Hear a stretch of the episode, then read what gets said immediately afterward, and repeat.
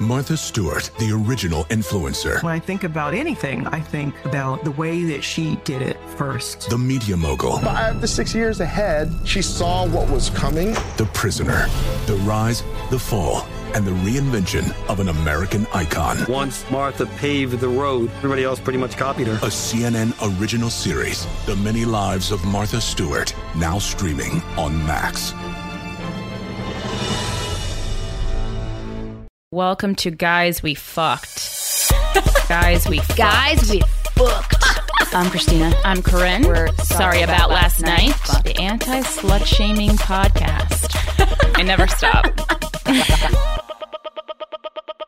Hey, fuckers. How you doing? Welcome to another episode of Guys We Fucked. It's the anti slut shaming podcast. I'm Corinne. I'm Krystyna. We're in an Airbnb. If it's a little echoey, there's a marble table, not to brag. This week in the news, uh, I stumbled across an article. It was on Vice. They, they have a video piece about it, how the men's rights uh, movements are growing rapidly in India. Oh, well, thank God. Yeah, I mean, hey, I was Corinne, worried. Corinne, men need have rights too. Okay, and they were given those rights and really not challenged on those rights for most of their life. So Yeah. you know, um, and it's really interesting. Uh, one of the things I found interesting in this piece was how they spark a men's rights movement is to find men who have been falsely accused of sexual assault Mm-hmm. and uh, ban them all together, convince them that they are victims of something, which, you know, they are. People get falsely accused of shit. Sure. Not very often, but it happens in any crime. And and convince yeah, like OJ. them- Yeah. yeah. and you got to convince all the OJs that shit isn't going right for you Right. and you're being vulnerable. And and feminism is now uh, can only rise if men's rights go down. And it's like mm, no. But you know india obviously that country has a lot of different uh, traditions. And in america the dowry is something that is particularly um, uh, damaging physically for women and emotionally, I can imagine. Um, it's where the family of the bride makes payments to the family of the groom. Um, and every year, a thousand uh, thousands of women are abused or murdered um, and uh, over this. Uh, and so, yeah, you know, I mean, the women don't want to get like murdered, and they want you know to to know that if anybody's going to commit these horrible crimes, uh, that there will be consequences. So. Or Better sold luck like next a time. pig. Yeah, dowry is so. I mean, like that's like a Cinderella Grimm's Yeah. fairy tale, Yeah. nonsensical. Yeah, Oh yeah, yeah. guys. And if you're having problems with your dowry, you Uh-huh. can sign up for Talkspace. That's right, guys. Today's show is sponsored by Talkspace, the online therapy company that lets you message a licensed therapist from anywhere at any time. Can't imagine fitting another appointment into your life? Well, with Talkspace, therapy is as easy as sending your therapist a message. Thank God. No commutes, no leaving the office, and no judgments. To match with a perfect therapist for a fraction of the price of traditional therapy, go to talkspace.com slash GWF and use the code GWF to get $45 off your first month and show support for this show. Again, that's code GWF and you're going to go to talkspace.com slash GWF. Uh, come see us live. If you are in the Southern California area, you have to come see us tonight or tomorrow or Sunday.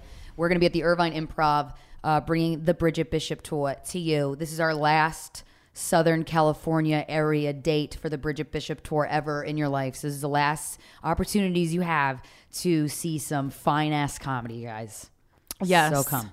Absolutely. And uh, next Friday, uh, which is July 27th, is the last ever Nacho Bitches at New York Comedy Club.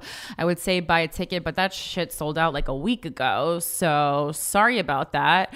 Uh, in the meantime, you can always hear me on uh, my other podcast, which is Two Less Lonely Girls. I co host that with Rosebud Baker. Comes out every Monday. It's 30 minutes, uh, and it's about Justin Bieber and the larger monster that is celebrity give it a chance. I think even if you don't like Justin Bieber, you'll like it.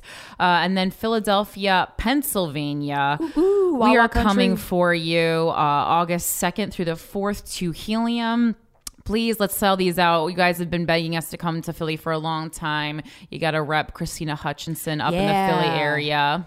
And I gotta ask all my middle school teachers if they want to come, and then And watch- like- and then watch me do very inappropriate like, things with a microphone. Deep throat up. hey, it's cool when you get paid to do dick jokes and you have the opportunity or a hashtag blessed to be able to do them in front of your. Oh my God, you're a stronger woman than me. I, I, Thank you. Washington, D.C., August 9th through the 11th. Bridget Bishop Tour is going to be at the D.C. Improv. Dallas, Texas, August 23rd through the 25th. We will be at the Addison Improv. Go to Sorry About Last Night comedy.com slash tours for all of our other dates. This is a very important date. Yeah. Holy shit. Saturday, August 18th. Corinne Fisher and myself and a group of extremely devoted, talented, diligent fuckers Mm-hmm. uh, are putting on the very first ever Guys We Fest. Yeah. Mm-hmm. It is a day of It's tell him, Corinne. It's a day of uh, charity and coming together and getting off our phones and actually doing something more active than retweeting something that someone else wrote that's not going to help anybody. So in the daytime, there's two sections. You can buy either a pass for the day, you can buy a pass for the night, or you can buy a combo pass.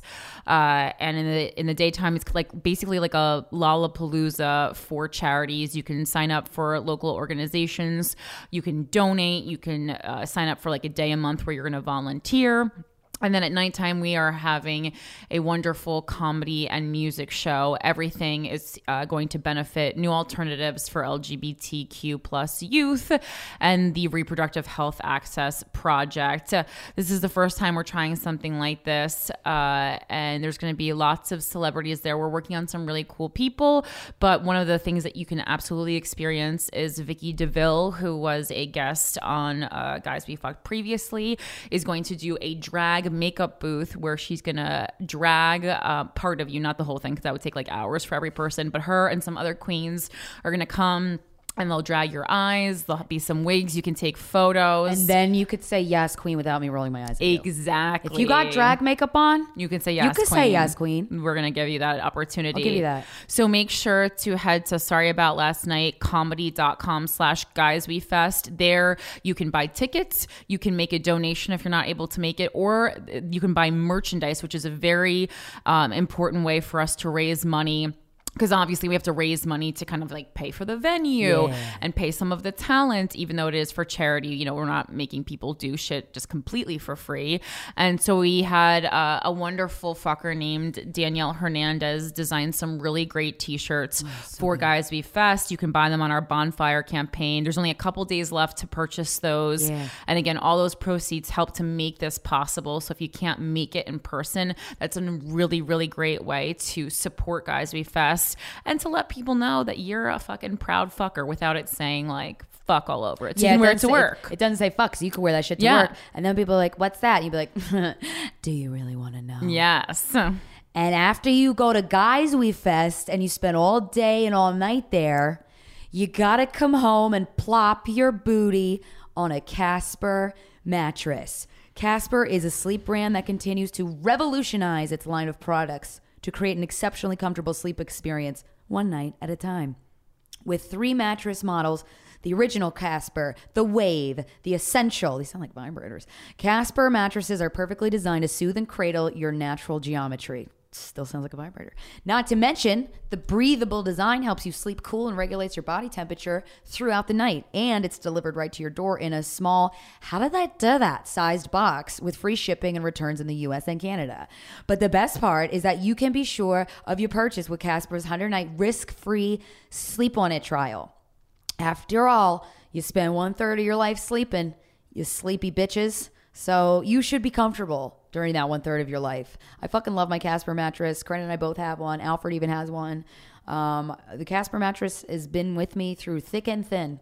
And I gotta say, a lot of crying, scream crying, a lot of sex on that Casper mattress, a lot of sleeping, a lot of lying in bed awake at 3 a.m., staring at the wall, wondering where my life is going. But I've been comfortable the whole time. Any period blood stains? oh hell yeah! Another girl's another girl's jizz is on my Casper Oh, mattress. that's right. That's right. Um, this is like the fucking week we got it. I'm like, wow. Damn it. I know that is irritating. Bitch, don't jizz on my Casper. Get $50 towards a, uh, select mattresses by visiting Casper with a C dot com slash GWF and using GWF at checkout. That's Casper.com. Offer code GWF for $50 off your mattress purchase. Terms and conditions apply. Support for today's show also comes from Ben and Jerry's. Holy oh. shit, they're back. I'm horny. As a brand, Ben and Jerry's is known for creating quirky and unique flavor Yeah. combinations. Just like me. Complete with delicious chunks and swirls throughout. Oh, not like me. I know. Well, it's funny because chunks. I mean, the only Chunks time and swirls is chunks what I did in the sink last night. No, chunks is uh, the only time it works is with chocolate. Uh, Yeah. to be appetizing.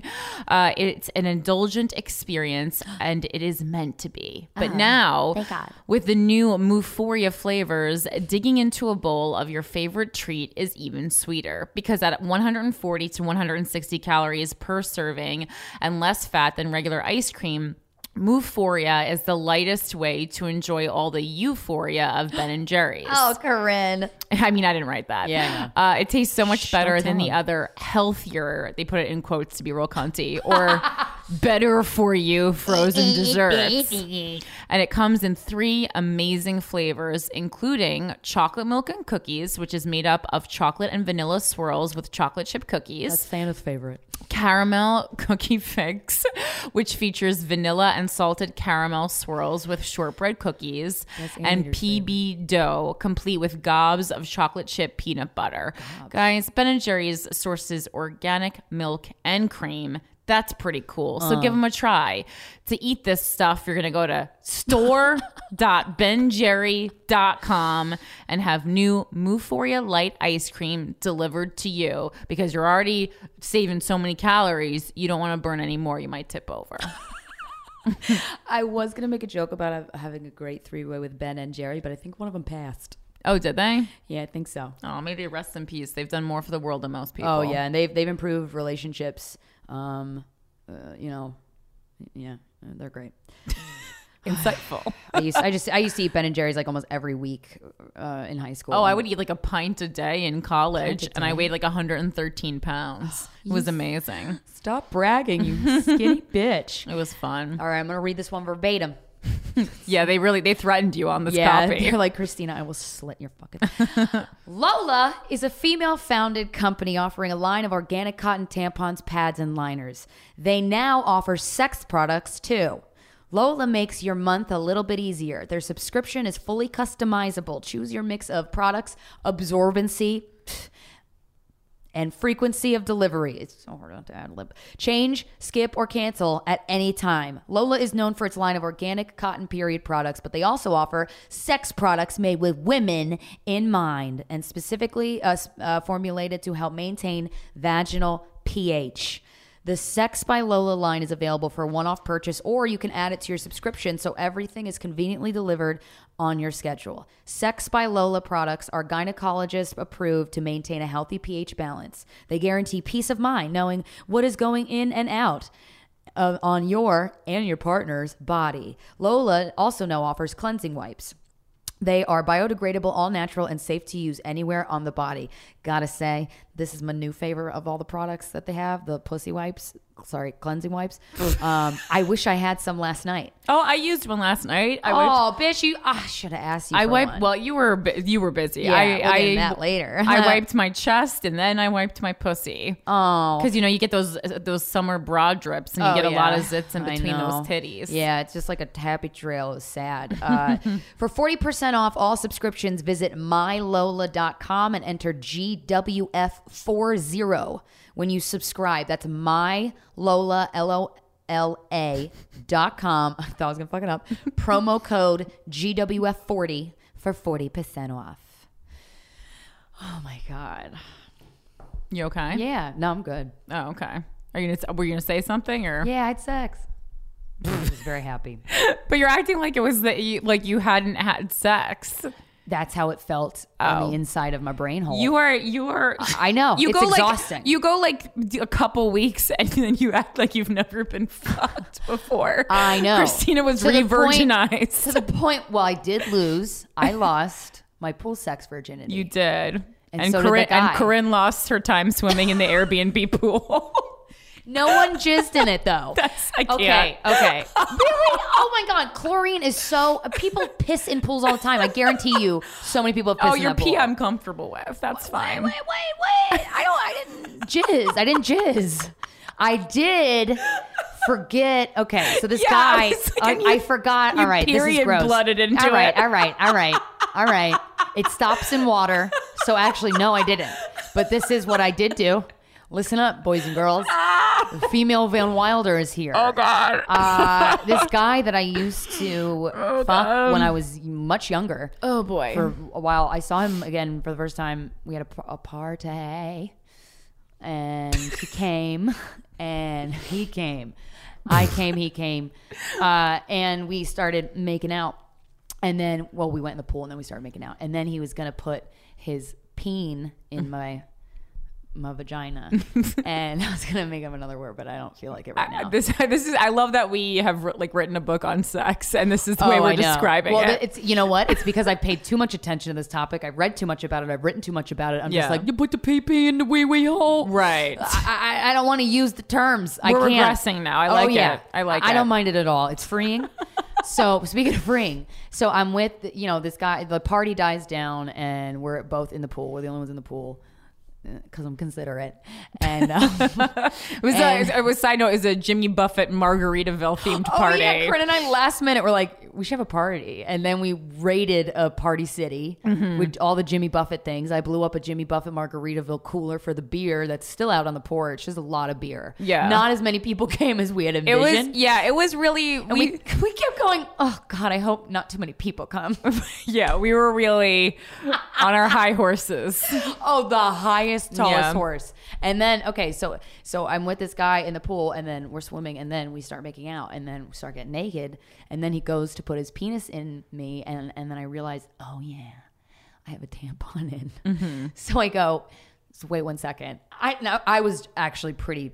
Not, I wasn't wasted at all, but I was drunk. Yeah, you were say. drunk. You don't get drunk that much. No, it's been a while. You're usually uh, high. yeah, I'm always high. Um, and uh, and so I'm like, wait, once I was drunk and high at this point. Oh. and making out with this guy that Yeah. like I used to make out with and adored when I was younger. It just it was just so many fun things happening. Yeah. and then I was like, ah, damn it, my period. And I was like, just and I looked at him. I was like, wait one second, and I. T- This is terrible, and this is why you should go in the pool. Actually, now I'm Oh, thinking about it. I go and I take my tampon out and I just throw it. Oh. I just threw it like It- sensually or was no, like a cowboy, like a clumsy Marlboro cowboy. Did he know what you were doing? I think he did. Now that I think about it, yeah, I Uh, mean he's an adult. and he, but he has a good sense of humor. But I'm like, Krystyna, you foul. What? Mm-hmm. Your mother didn't raise you like that. I didn't even raise me like that.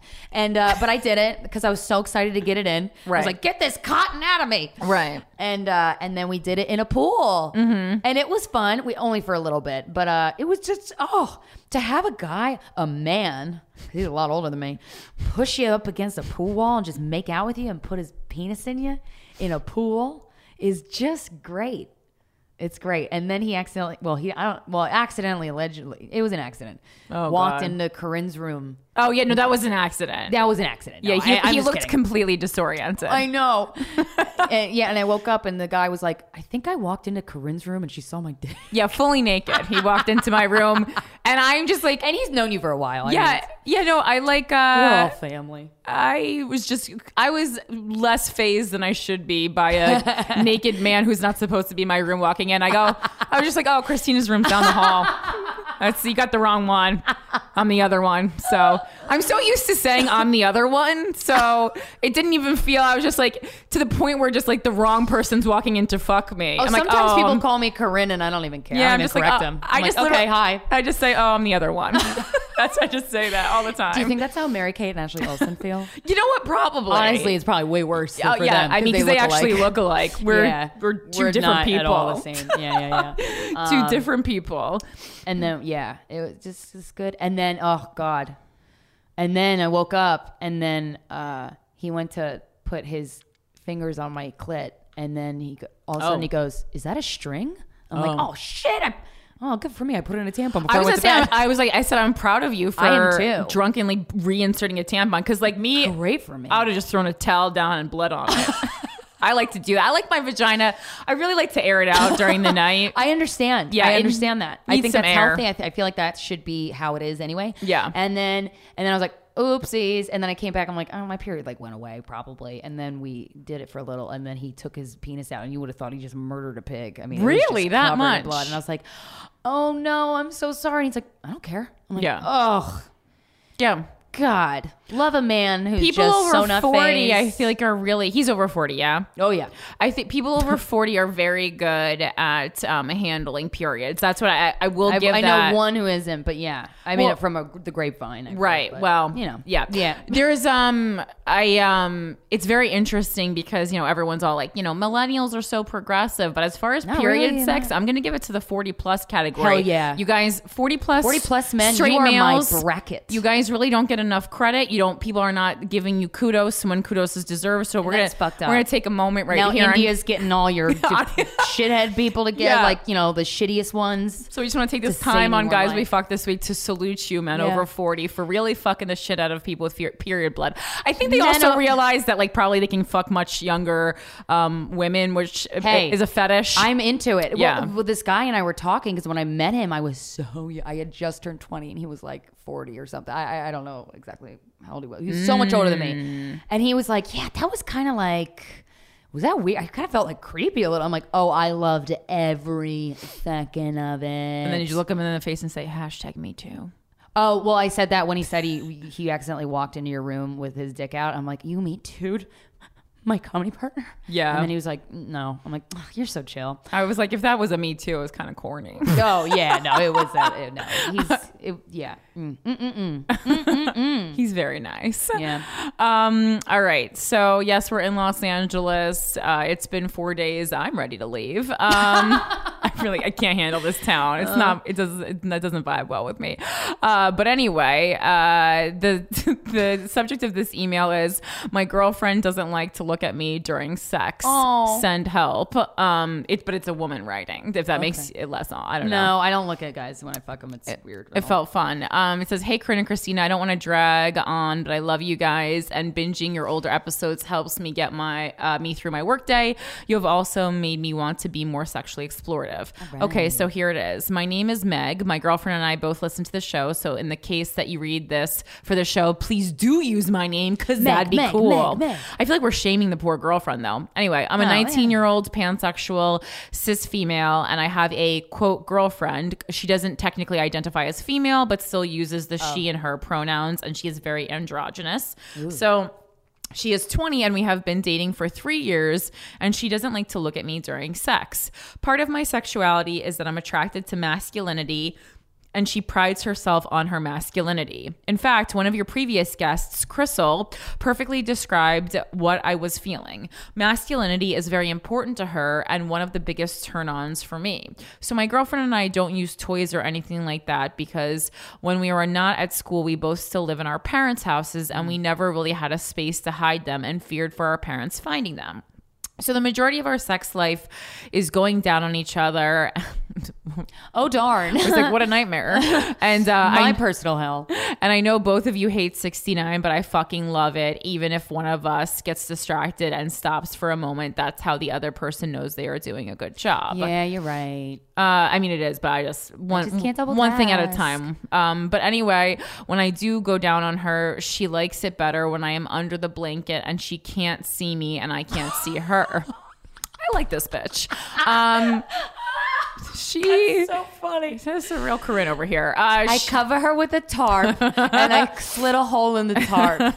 And then I tell her to shut the fuck up as I slowly rub against that one tiny hole in the big blue tarp. um, she has ADHD and and doesn't take medication. Uh, I know how that is. Uh, uh, not for me, but people I've dated. Uh, and gets easily distracted. And sometimes she likes to watch porn on her phone so that her mind doesn't wander to other things, which I don't mind at all because in the beginning of our relationship, she was having trouble finishing because she couldn't focus. But I brought up the fact to her the other day that maybe if she was watching me while I was doing it, then she would be able to focus better. But she says she doesn't want me to see her face because she is so vulnerable and she feels emasculated. I enjoy seeing that because I love having the power to make someone crumble with just my tongue. Is this your twin? Uh, we are both uh, control freaks, but she likes to be a figurative top in bed. I say figurative because she's kind of lazy. I feel really bad that we're reading this. me too. And lays on the bottom. And I always end up being submissive on top. I, for one, love watching her eat me out because I think it's so hot. And then we switch, and I have to go under the blanket, and I literally overheat because I'm already sweating. And then I have to get under a fucking comforter. So, my question is how do I convince my girlfriend to make eye contact with me while we have sex? Okay, there's so much going on in this email. Uh, I mean, it's hard because we get a lot of emails that are kind of like, how do I make my partner do this? And so there's a flip. Like, number one, you have to have a conversation and you have to be as open uh, with your partner as you are in these emails. I mean, maybe not the lazy part because that's hurtful. Yeah, keep that tease up. Uh, you always say it in another way. yeah, you can say it another way, but then it's also like you cannot force people to do things and feel the level of comfort with with, with certain things if they do not feel it. So it's like for you, it's very easy to make eye, eye contact with a partner during sex, but for some people, that is not an easy thing, and I get that. I mean, I don't like making eye contact pretty much ever. Uh, during sex, I will do it, and I don't. I mean, I don't want to like. I don't make people hide under blankets and shit, but it's like everyone has a different thing. I am also, you know, cisgender. Uh, I'm like, I, you know, presenting and feeling the same on the inside. So I think there's probably layers to that too, as you're discovering, you know, different levels of your sexuality, playing with uh, masculinity and femininity. Um, and those are things that I haven't experienced. So I don't know. I've always felt like very comfortable in my own skin, felt like I was the, you know, gender that I was born at, et cetera, et cetera. Um, so that was never a problem. But I mean, I think the first step is like maybe just like, you know, if she wants to be under a blanket or something, that's fine for her. But you don't have to be under a blanket. Like you can't. No one can force you to be under No a one blanket. puts baby under a blanket. Yeah, I understand. One time I tried to fuck um, Frank in a Katy Perry wig, um, and it was very hot until I also started overheating. I'm very sensitive. I get migraines very easily due to overheating, and so I can only imagine being under a blanket while I tried to do that kind of Oh, thing. yeah, it's like you're in a cave. Yeah, and I think so- made of fluff, but yeah. still. So I think it's like this is like this this as with anything is baby steps. Like you're not gonna go from like being one person being under a blanket to like power eye fucking the person while you guys are doing whatever. Uh, but you know, I think step one is like have a blanket off. Maybe Yeah. dim lighting. You start with a dim lighting, then you can bring it up a little bit, and then you have to work towards the eye contact. Eye contact is, in my vulnerable. opinion, one of the most uh, intense forms of intimacy that exists. I agree. So she might just be uncomfortable with the level of intimacy, and it does make her feel very vulnerable. And you cannot force someone to do that if they're not ready, but you can take steps and just have a conversation with her. Be like, you know what, I really, I, I love, uh, you know, making love to you. I hate when people say Wow, that, but. Corinne, you just said making love. Are you okay? You know what? Because it was girl on girl, so it felt a little bit yeah, better. it's like nicer. I've been looking at a lot of Demi Lovato posters lately. So you know, there was a huge, there's a huge one in uh, uh, in Los Angeles, uh, and I think just taking baby steps. But I mean, it should come from a place. I don't think you should say the part where you like to you like to watch people crumble via your pussy, but maybe like a more intimate thing. Be like, we've been together for three years. I really love you. I want to watch you. This is part of a uh, an an intimate relationship that I feel we are missing, and I would like to work towards becoming more intimate. I think that's a fine request. Yeah, you can even you can even water it down even more than that and be like, I think it is so hot when you look at me while my tongue is in between your legs, and if you if you have it in you during the moment and you remember and you feel comfortable, I would love for you to look me in the eye. Um, I am someone who doesn't. I the sex that I had last night. I woke up and he left, and I realized I didn't look him in the eye once. Because then I like after I have sex with somebody, I think about it like all day, and uh, Like I really- reviewing it or just just like oh, that was so. Fun. oh basking in there. Yeah, Okay. yeah, oh yeah, yeah, yeah. Not reviewing it, but uh, yeah, and but I, I did realize like, oh, I didn't look at him. I remember one time Steven said to me, uh, "You never look at me when we fuck." I actually didn't know that I was doing that, even though you know I'm there. Mm-hmm. Right. But I thought about it. I'm like, yeah, you're right. And then I started looking at him, and it was way better. But also, it wasn't because I was uncomfortable. I just I didn't even know why I was doing that. So it could be. She could Uh, be coming yeah, I- from any one of those situations. Right. I mean, I don't like I, I unless if it's unless it's someone is intimate, man. Yeah, well, I mean, I was gonna say unless it's someone I'm in love with, I don't look them right in the eyes during sex because it is too much and it is too intense. Well, if you okay, if you and another person is all obviously all consensual. If you look someone in the eye and put a finger up inside them, like slowly, that is like the most intense. like in their butt. right, Whatever, like a sexual, like you touch their genitals, Oh, basically. yeah. like just lightly, like, and uh, while you look them in the eye, that's some intense ass shit. Yeah. that's more intense than any porno I've ever seen. Yeah, no, the eye contact is very, very intense, and like even talking about, it, I'm like, oh, it's a little much, but you know, I'm on the spectrum somewhere for sure. Okay, our guest today. We are very excited to have her on. She's wonderful. She is a YouTube star, an author, a comedian. Please welcome our friend Grace Helbig. LMAO, you thought you owned me? LMLMLMAO, you thought when you ain't here I sit around lonely? You thought that dick was my one and only? Dick, please, I see right through your testimony. Bitch, you phony. Bitch, boys like you greet my DMs but can't pay your alimony. Maybe give your dick a swing, champagne and hide your coke, hydrocodone as I'm flexing my muscles and filing my nails. You spit the same shit you spit every female. Don't make me mad. Tornadoes in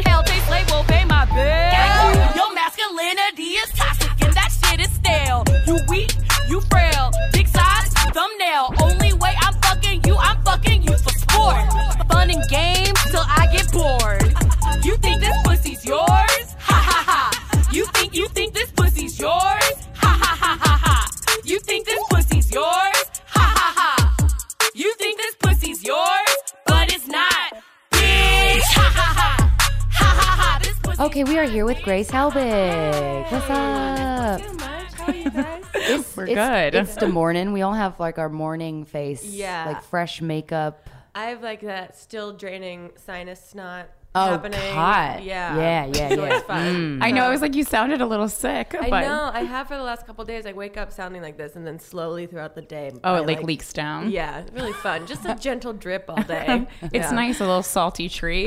Yeah, exactly. Yum. I like it. Ew, that's kind of funny. Fun. How uh how old are you? I'm 32 years old. Okay, so we're all the same age. That's what I figured. Yeah. And you started out doing videos. Mm-hmm. At what age? I started right. Well, technically, I started in college. I went to college in North Jersey at this like tiny liberal arts school, and I took an editing class, a couple editing classes, like my last couple semesters, and um, our editing teacher had us sign up for YouTube, which we Whoa. yeah we had no idea what it was. We thought it was like I thought it was like a campus serving website that we could Just for like- your college. yeah, that we could share our video projects. yeah. exactly. We didn't know anything about it. We were just told when we had like our projects, we uploaded them to YouTube so the whole class could see them when they were presented. And then after college, started to like kind of realize a little bit what it was. Saw more people uploading to it. Realized it wasn't associated with my school, and and then I moved in um, in Brooklyn to a place with my college roommate. Uh, after we graduated, and she and I started making videos together. Michelle, I was with Michelle, yeah. Yeah. Who I interned with at Conan, yeah. yeah, you know, there's so many Venn diagrams Yeah. that are so crazy from New York.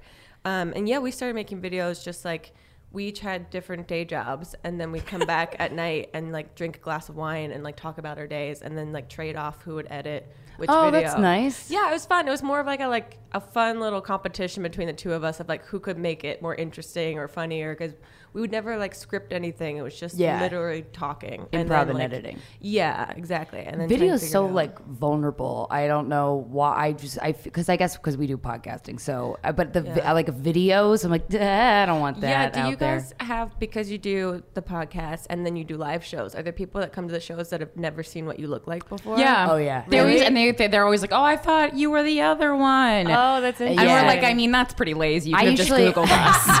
It's not hard to figure it out. There's a couple faces that we get when people meet us afterwards. One is I thought you guys were I thought your voice belonged on her body and Oh, that face is always like uh like just like they saw a ghost They and can't then- process it. Yeah, yeah. That, that happens a lot to people. but very yeah. But I don't know like um comments like were the YouTube comments always shit or was there Oh, a yeah. time when everyone was they like were always really hair? They were always really bad. Um, yeah, so it's not that like that evolved. Like that really from the start of the internet, there was trolls Yeah. happening. But the good thing was I started making more friends with people that made videos and realized like, oh, it's not just me that they're targeting. It's literally Mm-hmm. Oh, everyone. everybody. Yeah, everyone is the worst. And then some of the comments are just so pinpointedly mean, like so direct and so like almost poetic that you Mm. Oh, have yeah. to like laugh at them Uh, because yeah. they're so over the top ridiculous. Well thought out. yeah, either like really well thought out and like really burning to the core, or just like completely confusing. Like, Uh-huh. I remember Hannah told me once when we first met and we're making videos. She's like, I got this comment that I just couldn't figure out. That it was like, it looked.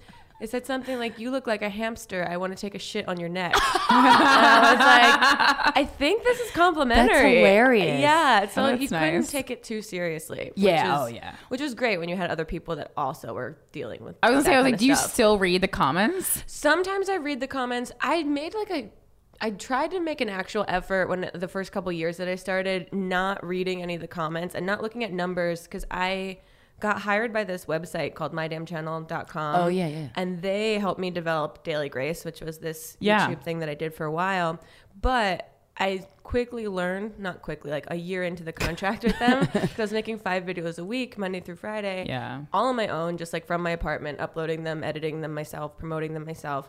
And they owned all that content. So I uh. Realized when I started making friends with other content creators that, like, oh, you could own your content. That's Yeah. like a thing that could happen. So I kind of had a detachment from like the value of the numbers and the value of the comments as much. Yeah. Um, but I still read them from time to time. I, I did a lot more in the beginning because I would use it to generate video ideas too. Like I'd ask people specifically, like, what do you want to see today? And that kind of thing. It's like yeah. an improv show. So you were like a young suggestion. entrepreneur. I mean, you had that's your business, right? Yeah. I mean, it was technically like a job Yeah. uh, when I worked for My Damn Channel. Well, it felt like I got hired to do this job that was going to be like my survival job while I still auditioned for TV and film. And like that in my brain was still like the traditional route was the only way to do comedy and like perform and stuff like that. Um, and then when the YouTube started like slow rolling into people are making merch and doing tours and you know doing brand deals that's when i was like oh i should shift my focus to the digital world more than keep going You on can commercial access auditions it all over the world. Yeah, it's a global platform. It's Yeah. nuts. Um, and it was just good timing of making videos too, because I think people were just starting to figure it out. To try and do it now is like nuts to me. Cause, yeah, because you're just lost in the sea of. There's so much. This morning I woke up like I am a math test. You're like, Yeah. Oh my god. Yeah, and it feels really inauthentic because so many people have done it that you get Yeah. a lot of people just copying Mm-hmm, styles and formats that they think work. So that feels a little disingenuous. But There is also something that you I know you have that Corinne and I experience, and I guess you get it in stand up comedy, but you are known for being yourself. Yeah, and I tried to like shy away from that for so long because I didn't want to like be a host. I still wanted to. They're gonna say hoe. I'm like, a hoe. Yeah, that too. Grace, you ain't a hoe. I'm trying, Come on. trying, trying. Um, yeah, I didn't want to be a, a host, so I didn't want to lean in too much. So I tried to make my videos like slightly, seemingly more scripted and sketchy. Um, but now I've just kind of leaned more into just being myself because Yeah. it's easier to do that. Yeah, and it feels out. good. I mean, it's Yeah, it's it's and you start to realize parts of your personality that people like identify with and connect with. I'm sure you guys feel that when you get Yeah. feedback on the podcast. Well, yeah, and I think the interactions that we have with people who listen are uh, a little deeper Mm-hmm. than I mean a podcast usually, unless it's a scripted podcast, you are yourself. But you know, people like started coming up to us on the street and stuff, and they just like Really? dive right in. yeah, I'm To sure their they- problems, they don't even say like my name is. Right, it's right, it's right. really interesting because they feel like they know you. Right, they feel like they've had an intimate relationship with you, and Yeah. so this is a safe space to just like put it all out Just there. word vomit. Wow, what's Yeah. like the craziest thing that someone said to you, or like just randomly come up to you guys with? Um, I mean, people have just been like, "How's your pussy doing?" like I had like a UTI. I think I had like a UTI that I was talking about, and then I was just like walking, and this person was just like, "So how's your vagina doing?" and I was like, "What?" And I mean, I realized like quickly that, that it wasn't just like a random like whisper cat call. Oh my god! but I, I would honestly have rather had it just been a, a cat call. I think like it was very weird. yeah. Does that put you guys on edge at all? Being out in public? Yeah, I have anxiety that I never had before. Yeah, that's I. Yeah. One time was leaving Boston, um, and I was like so so hungover, and I went to the airport, and I was like gonna miss my flight, but I was literally like woke up late. I had to pack all my shit up, like stuff's falling out everywhere, and I'm just like get through TSA, and I'm like going through the security TSA machine, and the guy's like, "Come on through, Helbig," and I was like, "Whoa, no!" Um, I was like, literally the only moment that I didn't want anyone to look at me Yeah. at all, and I was just like, "This is not a good." I get now why people wear. I mean, TSA when you go through, you can't wear the hat like the baseball Yeah. cap, but I wear I wear that in airports all the time. Only because it's not because I don't want people to see me because we're not that big, but uh, but I know. I was like, you're just- significally uh, more popular. Oh, No, no, but I, I just don't want to have to make eye contact with anybody. I agree. Even before I did anything online, I was not someone in like social life or in the real world that like in line at the grocery store would start a conversation Oh, with yeah, anyone no. ever. Yeah. I know that's me though. I actually have to be. I like find I'm nicer now than I used to be because Yeah. I have to like. You don't when you're talking don't to know someone, who's they could know you. Like before, you could just walk around like a dick. Yeah, yeah, you which could I be a always did. Yeah, back in the days where you could be a cunt, and no one would tweet about it. Yeah, yeah. Yeah, It's not uh, even. True. I just like. I don't want to like. I don't want to upset anyone, but like you know, I'm just not a friendly person. I. I it's a waste of my energy. I could Yeah. be doing other things. Yeah, it's like pick a up thing litter no with that one- energy. No one knows that about Corinne, and then they meet her, and then they're like, "Whoa!" Like it's so funny to watch people almost hug you, and then assume that you're gonna Oh. hate them for it. And it's like she's not a mom. Uh, yeah, I get Oh that yeah, I'm way nicer than people think. yeah, yeah. I get a lot of because I've like created this sort of like awkward persona type online that's like human interaction is confusing and scary to me that people will come up and be like I, can, I want to give you a hug but I know you don't like them and I'm like no that's not the case like Yeah. I know that this is something you've pulled out of uh, you know years gathered. of joking about it but yeah right so because you- it is it is like really you that you're presenting but i always say like it's like you know there's a part of yourself and obviously like we're highlighting some areas and blowing them out a little Yeah. bit it's like so it's not funny to be like a medium uh, kind of uh, like scales libra type person which i am in real life so it's Same. funnier to like blow out the cuntiness Yeah. because that's more entertaining like exaggerate a certain part of your personality a little yeah, bit. Yeah. you have to do that. Um, I always think it's interesting. Do you have any tips for like being a young woman who's starting her own business? Because I Hmm. feel like a lot of times, I mean, nothing that there's not that there's anything wrong with like starting an Etsy shop, but I kind of feel like everyone's like, if they're a woman gonna making a knit. business, they're like, I'm to make cupcakes or I'm to Right. make jewelry out of clay. And I feel like there are other Or options. I'm gonna get a lifestyle blog going. Lifestyle. I think about that constantly. I Lifestyle just- blogging. I had It's a, a mo- I had a fleeting world. thought this morning. I was watching Catfish, uh, the new season, and there was an episode of a girl who was married, but she's a cam girl and has two kids, and that's how she makes a living. And they like showed how it worked because I've never like actually seen it, and she gets tips like crazy. And I had a fleeting thought. I was like, that's a good backup plan. Yeah, 'cause Yeah. you don't got to put your head in it. You No, don't, your face you not gonna be in They it. tip until she takes her clothes off. Like it's not starting from the gate. It's like you earn it. She's the like, Hot Girls Wanted um, TV series is very good if you want tips on being a cam Oh. girl as well. I've never heard of gotta that. that. yeah, the, I think the TV series is even more entertaining than the movie was. Oh, a how little much less do they- sad How too. much cam girls make? The one girl, the the person that she was investigating to see if it was like a real guy that had been like coming Oh. back to her um, chat room a lot, in total gave her like twenty three thousand dollars. Holy moly! I know. Then she was like, I can do my laundry and work at the same time. And I was like, that's very exciting to me. I am interested in that. But I think, I mean, the general I've learned, and I still have to follow my own advice about Mm. starting anything on your own or any sort of business endeavor is just to ask questions. Like, don't be afraid to ask questions. I always had this association that I should already know everything, and asking questions makes me look dumb or weak or like I'm not. I don't know what I'm doing. But the thing is, no one knows what they're doing, and Yeah. so you're only doing yourself a service by like pointing out the people that know more about what it is you want to do than you do, and asking them for help, um, and just surrounding yourself with people that can do your job better. Do a job in association with what you're doing better than you could do. Oh, yeah. I listened to Snoop Dogg talk once, who is like very genius brain business wise. Mm. He's a very, very smart like entrepreneur, businessman. And he told us because YouTube had this like thing every year where they bring a bunch of creators together and they bring all these like inspiring people out to talk to us about different aspects of like business and, and mental health and stuff like that. And he came out and he said, I uh, everyone that I hire on my team is smarter than me. I'm the dumbest person on my team, and I keep it that way so that I'm always learning from the people around me. And I was like, that's brilliant, Snoop Yeah. Dogg. Thank you, or Snoop Lion. I don't know what you are right now, but thank you. Lion. Snoop Goat. No, I know. I to- I love that. I want to. I always wanted to be like the you know like oh, the worst comedian on the lineup or the mm-hmm. the dumbest person in the room. I always try to date people who are smarter than me. Yeah. Because I'm like, well, otherwise, why are you here? Yeah, it's Then you're contagious. just settling. Yeah. Yeah, and you have to be a little uncomfortable, I mm. think, which is hard to do. It's easy to put yourself in a situation that's safe. But then you, Oh, just, yeah. I, oh, I just never feel like I'm growing though. Yeah. If I'm around people who I'm like, and then I'm like, oh, why am I here? This is, and then you end up doing all the work too. If you're Yeah. the smartest person. I also think it's just worth trying. Like if you, I, I do it a lot, and I know a lot of people have this kind of quality where they talk about doing something so much that they, you almost convince yourself that you've done it already, and they Yeah. don't like take action. Yeah, I do that a lot. Yeah, Yeah, yeah, I've been doing it more and more as It's real I get easy to older. talk. Yeah, It's it- real hard to do. You still get some tiny sense of accomplishment just by You saying do. it out loud and hoping that that like lights a fire under your ass and then never happens.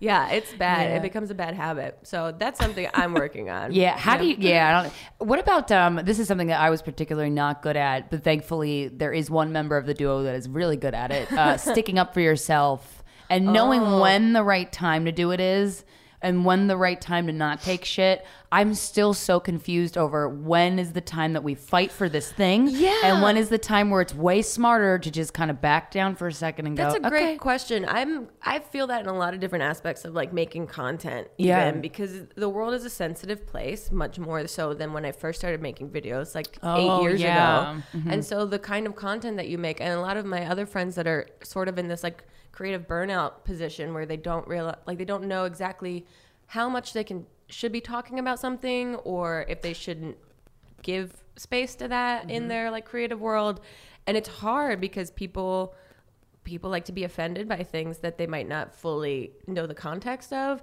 or not see the humor in at all. Mm-hmm. Yep. So I kind of go back and forth on trying to figure out for myself like when it's worth standing up for something and when it's worth like choosing my battles kind of yeah because that climate that sensitivity climate is weird. I just wanted i wanted to read this uh, this uh, comedian sam Uh-huh. ruddy. She tweeted this thing. I thought it was so uh, brilliant and, spe- and i think it speaks to like content too Yeah. she's like stand up is a weird job because what we feel is acceptable as a society changes so rapidly no accountant is ever like well i looked at some tax returns i did back in 2013 and uh, turns out they were super racist Yeah, no, and i was like so that's that is how it feels Yeah, it does. I'm sure you guys get that on your podcast too. Even like topics that you talk about, some people will have like an extreme sensitivity to all the time. And then people also, and I know you experienced this with. I saw you make an apology for the Laci Green episode. Yeah, that was a very weird Oh, I don't- situation that happened. yeah. Well, you, you know who Laci Green is, Oh, right? yeah, She's yeah. like this. Like, so uh, I guess she had made some transphobic comments at She- one time. She did. I looked into it. I years ago Because that's the thing. she- I'm glad she you looked did at because look people it are always call, trying to call people And out, and then you look back it- and you're like, I don't even see this. It was a lot going on. Also, that week my parents were in town and VidCon Oh, was happening, and so I was just like overloaded with like, why now? Uh, no, so we had Laci Green on the podcast, who I remember from years ago watching her videos. She's a sex positive like educator online, and I really enjoyed the videos because Yeah. a lot like you guys, she was starting conversations about uncomfortable topics. With ease. with ease and with knowledge. Like she's very knowledgeable and she mm-hmm. was opening up dialogues with young people Yeah. that weren't getting great sex education in their own high schools with their own parents etc and i thought it was really cool what she was doing. So she came on the podcast. I did, had no idea and this is uh, what we kind of apologized for is that we didn't do enough of our research to find out that like she had taken a hiatus from the internet because she was getting a lot of backlash from the trans community yeah um, i remember that vaguely yeah, I went back and I watched the videos that people were upset with, and she didn't say any of the things that people had been claiming she said in Right. this Oh, video. that's infuriating. But I guess she's her boyfriend or friends or something are people that are very outspoken online and have come across, I guess, transphobic. So she's surrounding herself with people Right. that um, the community feels like she was once, you know, someone that defended them, and now she's associated with these people that they don't feel safe around. Which I understand, like that if you had this person that was championing you and like educating the world on like your journey and what you're going through, that you would feel upset at a or at a loss that they would go hang out with someone else that you thought was problematic. Right. And so that's where a lot of the anger was coming from. And we more apologize that like we didn't do our research to figure out why people think she's so polarizing. So we weren't able to have a conversation about it on the podcast. Like my biggest bummer was like not being able to actually be like, Uh. why do people think these things about you? Yeah, Like what's going on in your world? And so it was a missed opportunity. And people like to just, you know, take one thing out of context and run with it and say like, you've disappointed me, Grace, which is like so like Does that still crushing to crush me. you when oh someone yeah, says I get Yeah, I- so one of my triggers is like feeling like I disappointed someone or let someone down because Yeah. everything is with good intentions. You know, I always feel like you have to if you're upset with someone, you really have to look at what their intentions were in this situation Mm-hmm. and go from there. And so I feel like people thought I had like malicious intent and that I was now letting them down by association. So it's this whole like And that does that ever frustrate you? Because I often I feel that same way, but a lot of times my reaction, which isn't a good reaction, tends to be, and I kind of keep it in, but uh, like angry because it's like you really thought that I meant to say Yeah. that trans people are that like that you Yeah. can't generalize any group of any human being like that and Yeah. we both know that that's logical And I was get yeah, I was getting upset that I was like, you guys can't. You're taking this one singular moment without looking at intentions and totally ignoring like 10 plus years of content creation that is supported and rallied Yeah. around like an LGBTQ plus community. Oh my god, for real. And so like the seesaw of it just felt so imbalanced to me that I was like really bummed. Yeah. And you then you feel like whenever you say something it just makes it worse. It's like fueling the fire when you try to like mm-hmm. apologize in any capacity. that's what i found too Yeah, and so That's the kind like- of world we live in, though. It's just like you can do a million th- great things, and then you do one bad thing. You put out one tweet that someone construes as not the you that they want to see, Yeah. and then you're like, "Up, it's all over." I think it's all ready for someone else. people's desire to want to escape themselves and look look at themselves and look at their flaws. I Yeah. think it, I think that fuels a desire to really attack other people for it's a lot of projection. things. It's a Yeah, lot of people yeah. are having something going on in their world, and this has triggered something, and now I'm the scapegoat for their anger or their uh, Yeah, that's what it is. sadness or whatever it is, and that's like a huge bummer because you do go to the to you know content to escape in some capacity, Yeah. and so if you're feeling triggered by it, that sucks. Um, but yeah, it's also like. I do the same thing in terms of reading comments. There'll be like a hundred really nice comments and then one mean one, and somehow you fixate on Always that remember one. the mean one, And you're like, why can't I just remember all the nice ones that are way more? But it was also it was a very small amount of people that were actually like offended or upset. They just happened to be very outspoken about Yeah, it. So they it always made are. it seem like a lot more. And also a lot of my like content creator friends that I really admire were like texting me nice things and that's how I kind of knew it was okay because those are people that whose opinions you respect. I respect, and that they actually, from the outside perspective, are looking at all of this too and understanding like it's kind of unfair the criticisms that we were getting. People like Hank Green that I like love to death, and so and trust his judgment and opinion, Mm. and someone that has followed Laci for like years and years and years, Sure. and listened to the podcast and like really had the full context of it was being very encouraging. So Oh, that's good. yeah, so that, probably made you feel more sane. yeah, it was just, of course, that week. As soon as something like that happens, you just want to kind of hide a little bit. But then I had to go to VidCon and like look at the internet in its face and be like, Oh, that sounds terrible. Yeah, I was really scared, but everyone was so so nice, so it was no big deal. Plus, I just like over exaggerate it in my brain and go like, oh my god, someone's gonna hurt me at VidCon. I But was going to ask if you've ever had a stalker or uh, Yeah. somebody act very inappropriate. Oh, you seem like you seem like exactly like the type of person that someone would want to stalk. Yeah, I got no that offense. I mean, quality. you know. You I got really that do. Star power. uh, no, I've had. Um, I mean, Hannah's had crazy situations. Um, I had two scenarios. One was actually at the People's Improv Theater. Oh. I was after a show. Um, and I don't even know if this guy had even watched like the videos weren't even like it was 2011 maybe 2010 and he just came and he was wearing like a blazer and like had flowers and like a Oh. gift bag. Oh. and he came and he took photos with like every one of my teammates on the improv team that I was on after our show was done. And we went to the lobby to get drinks. And he like took a photo with me. And then he's like I brought you these flowers and this gift and he was like asking if I could go out on a date and I was like oh that's very kind thank you so much. Uh, I actually have a boyfriend like pointed to the guy I was dating at the time who was like standing right there. I was like this is sorry but this is very nice thank you. And he's like well can I get your phone number? And I was like I don't give my phone number out. Also, like I said, I have a boyfriend, so it's a little uncomfortable. He's like, Can I please just get your phone number? I just want to talk. And then my boyfriend at the time came over. He's like, What's everything okay? And I like looked at him like something's weird now. And the guy was like, Please, Grace, please, can I get your phone number? In front of him now, my boyfriend. And then we, he was like, Dude, I'm her boyfriend. Like, this isn't cool. Please stop. And then he wouldn't stop. And so Wow. the guy I was dating at the time, he and I left and he followed us down the street and he kept saying, Grace, please, I just want to talk. Please, I get your phone number. And so Oh, the guy I was dating like took the flowers and like threw them at him and we're like, walk away now. And I was like, this is nuts. And he like finally turned back and went inside. And we like walked away, but I kept thinking like he was following us the whole night. It was very, Oh, boy. very spooky. And then never saw him again at the theater. I have no Have idea. you seen him again otherwise? No. Oh, that's good. There was this other guy. Um, this was so weird. We went to uh, Buffer Fest, which is this festival in Toronto that's like a film festival esque YouTube convention thing. And it was the first year that was happening. And so Mamrie and I and Hannah all went. Uh, but before that had been happening, there was this guy that was like on Tumblr posting all this stuff. Mamrie finds all these things. Like I had no idea this was happening. She had like found it in our tags somewhere. And he had been posting all this like he wasn't mentally all there. I don't know what was going on, but he was posting all this stuff like thinking that all my videos were like personal messages to him and that we were having this one-on-one dialogue and that he was going to come to Buffer Festival and he lived in New Jersey and like all of this like really crazy stuff and all these like shirtless selfies that were just like a little off in a weird way. Yeah. And so I let the festival know. I was like, I'm getting these messages that this guy keeps saying he's coming to Canada. I feel a little like weird Unsafe. about this. I don't. I've never seen this guy before. I don't know what's gonna happen. So we go there and they're like, we have a security guard for you just in case, you know, that will walk you if you feel unsafe. And I was like, thanks. And meanwhile, we're tracking his like whole journey to Toronto because he's like putting. Oh, he's publicizing it. He took the train and he's. I was like bragging about how he didn't have his passport, so he doesn't know how they're gonna let him in, and he forgot. To What a brag. Right, and he forgot to take his medicine. He left it at home, so he's oh. feeling loopy now. And he would like post videos of him like peeing in the just like a video of him pissing into a, a toilet on the train, like prove that he's on his way.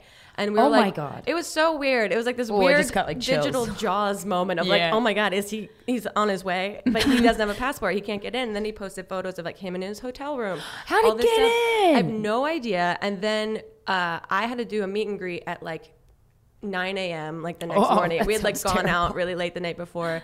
And so this security guard named Josh, who was like this ex-military, like 65 year old guy, I was like, cool, hey man, 65. Okay. Yeah, he, I don't know what he could have done, but he also looks like he's seen a lot. Like you could tell. He could like, out crazy anybody's crazy, yeah, probably. Like, he could kill someone in a heartbeat. But so he walked me and he was super nice. And then Mamrie came, like she woke up early because she felt crazy. Like she's like, I don't know, this guy seems like totally unhinged. And so she just shows up like no makeup, fully hungover, just holding like a giant like gallon of coffee. And she's like, I'm gonna walk the line for you and just see if he's in line because I know what he looks like. And she walked and he was standing in line. yeah, he was in line. So the security, I'm getting chills thinking Dun-dun. about it. The security guard like asked him to leave and he was like, no. And then Oh. they like asked him again. And like a couple other people came over and he had to leave. He left the line. Then, uh, and so I'm like, doing the rest of my meet and greet just like the whole time kind of like half present with everyone like wondering what's happening and Mamrie just like comes up to me and everyone knows Mamrie too so they're like Mamrie like in line while she's like looking for him, this guy Shut up, bitches. I'm looking for a stalker. yeah, and so she like came up and whispered. She's like, "We found him. He was in line, uh, and he like waved at Mamrie because like he knows who she is." And she's like, "They asked him to leave, so he's not in line anymore. So you're okay." I was like, "Okay, cool, thanks." And then we, she and I did this like um, on stage panel thing later that day, and uh, we were backstage, and they had like a feed uh, to a TV in the green room, Oh, and so we are like the all the staff that was working the event was like, "Whoa, that was crazy earlier. Is everything okay? You haven't seen him?" We're like, "No, we haven't seen him." And then we like look up at the screen. He's sitting front row in this thing that they already told him like he's not allowed Security's to be back. really tight at Bufferfest. Oh my god, he's sitting Josh. front row, but he came in like last and like sat front row, and then security went out, and he just gets up and he sprints out the door as fast as he could. And Mamrie and I were like, "Oh my god, what is going on?" And then we didn't end up seeing him after that. They like, Oh, I been- like he left. We don't know where he is. And then we went back to our hotel and like saw all of his posts of him basically saying that I broke up with him that day. Wow. being like, "I thought we had something. I'll take a hint and like." Leave Okay, your well- life. yeah, so okay. so nuts. And then I think he like we didn't hear anything from him, but I think he had like started a different Tumblr because he kept like erasing Tumblrs and starting like different ones that were similar names. And like Mamrie would every once in a while be like, "He's She's a good investigator. She's amazing. Yeah, she can sleuth like no other. But yeah, those are the only two like weird moments. Yeah. Mm-hmm. Have you guys had any? Yeah, I had, Ugh, I had, with I've, women. I've had to Oh. put multiple guys on lists. Really? Oh, yeah. I had a cricket similar one stalkers. where, yeah, I, I also have. This has always been happening to me since I was like in middle school. I've had stalkers. Really? I think it's like uh, something about like the they're you know being a, a female weirdo because mm-hmm. I feel like there's just like less female weirdos than male weirdos. That they feel like they relate to you. Yeah, exactly. People, I don't, I don't know why people find me so relatable because, like, basically, my brand is trying to be as unrelatable as possible and as closed off as possible, and that seems to only make people like me more. It feels like It's people really not to be- working. they want to be the can't- one that you let in. yeah, yeah, Like I can break Can't her. shoo him away fast enough. But kind of a similar thing. Like I, I was dating my ex boyfriend at the time, and uh, this guy would just like follow me to shows, which like I've done to ma- males, but Sure. like I'm not, I guess, as It's like threatening. cute when you do it. and it was fine. Like yeah, Yeah. I don't, Did you know him before? No, and like so he just started coming and I was and I was kind of like this was years ago, so I was kind of like, cool, I got a fan. you Yeah, know? yeah. But then it got too aggressive. Then he started sending me emails because at the time jerking I, off outside my window. yeah, Oh, at the time the email, my email was still on my uh, on my website because I was like, ah, I'd be lucky if anyone wants to Yeah, email yeah. me These days. And then to the point where I had to put him like on a list at like the club I perform at most, and he Oh, was like yeah. on a, a do not sell tickets to list. Um, Oof. I mean, given how much we publicize where we are at every given Yeah. oh, moment, if someone wants to kill us, it's it's on. That- Oh. like it's a very low percentage, which is great. That's but I it is feel- like those negative comments because that one stalker person is like, Ugh. Yeah, there's a guy in LA that shows up to things that you know can't go to any of Hannah's events anymore. Like Hannah like group kicked out of an event because he showed up and it wasn't a safe situation. Yeah. and he showed up when I was shooting something downtown a couple weeks ago, Oh, and I had like forgotten about this person, and then just like saw him in the crowd and was like, okay, uh, right, all right. Josh. yeah, Yeah, I know. So it's and it's one of those things where they could be like totally harmless and super nice, and Yeah. you're not completely all there. But You just don't know. You uh, taking a risk like that is just so hard to do to Yeah. rationalize in your brain. Of like, how do you make sure that there's space and distance, uh, but not anger anyone? Yeah, you don't want to hurt anyone's feelings, but I also Yeah. think like uh, if anyone's like threatening to like beat the shit out of me or like murder me or rape me, I'm like, Yeah. oh, they're safe. But like if someone's like trying Honestly, to love yeah. me too much, I'm like, like, they're gonna kill me. This is very suspicious. yeah, this I don't how every trust it. serial If, if someone movie shows up with starts. flowers, Yeah. something's up. Exactly. I don't trust any sense of kindness. Um, what about okay? How sex? Yeah, How- I had it. yeah. Nice. That's why we Yeah. called you in, Grace. Proud of myself. I knew it. Uh, when? Like, what did you learn about it? Were you? I was somebody who I didn't know what I was doing, but I was so eager to be there that I was just really excited, but very awkward. Yeah. How were you at the beginning? Like, what did you learn Um, about it At the beginning, I before think you had it? Uh, I don't like. I learned like nothing, which is I think why I liked people like Laci online when she first was making videos and talking about sex and talking about that. Because my mom never like had a sex talk with me. The only sex talk she had with me is "You're very fertile." Just so you know, we're very fertile as a as a As a family. that was like, oh, so Tim was a mistake. Okay, is that what you're trying to tell me? But the uh, yeah, so she always said that her mom, because my grandmother's from England, so she's very like repressed British, and so she never had a talk with my mom. So my mom, ipso she passed facto, did not you. know how to like talk with me about any of it. Oh my So a lot of it was like learning from the internet and learning from like friends and stuff like that. So I didn't lose my virginity until I was in college, and I wrote about it in my book about how a guy I was dating in college, my first like college boyfriend, took me to um, the the. Uh, Oh, why am I blanking now? The Italian chain restaurant where you can draw on the table, Macaroni Grill. Oh yeah. He took me to Macaroni Grill for um, Valentine's Day, and I was like, "Game on! This is the most romantic thing a man has ever done for me. This is perfect."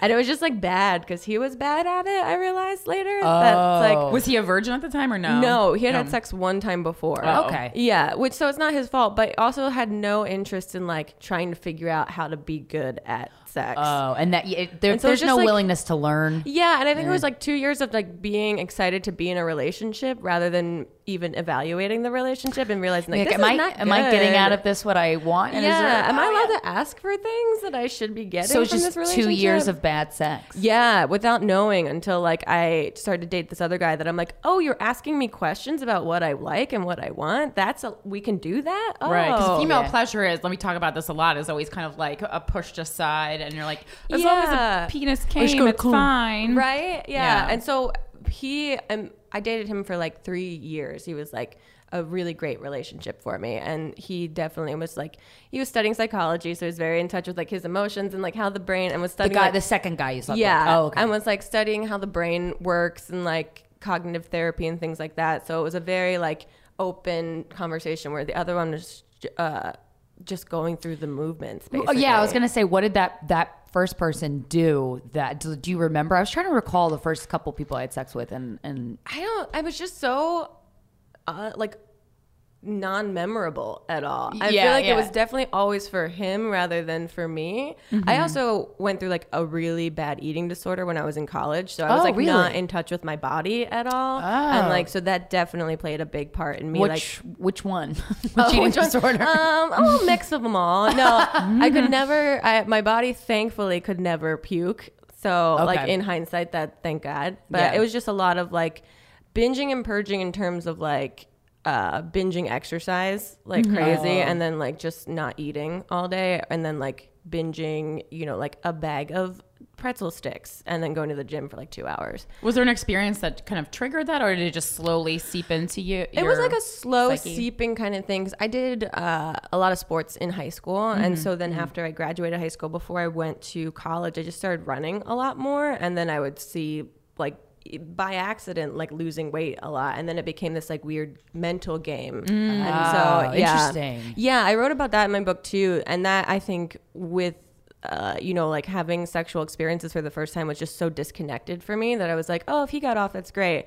Because I'm just not in touch with my body right now, and nor do I know how to explain it to someone. And so that's why, like, the second, like, real relationship was great because it just opened up a lot of dialogue that I didn't even know was associated with each other. That I'm like, oh, if I feel better about my body, I have better sex. Okay. Yeah. Turns mm-hmm. out if I like listen to my body and treat it okay, that this now gets better too. Like a lot of different different things get better. So that was definitely like a huge turning point. So when you dated that second guy, then did you the the habits that were associated with your your eating disorder Mm-hmm. started to fade? Yeah, they started to fade, and like by uh, the grace of him being just a great patient person and like understanding, like looking at me, understanding like where these like triggers were coming from and like why I was disconnected and like giving me a safe space to kind Aw. of like work through it was really really amazing and helpful.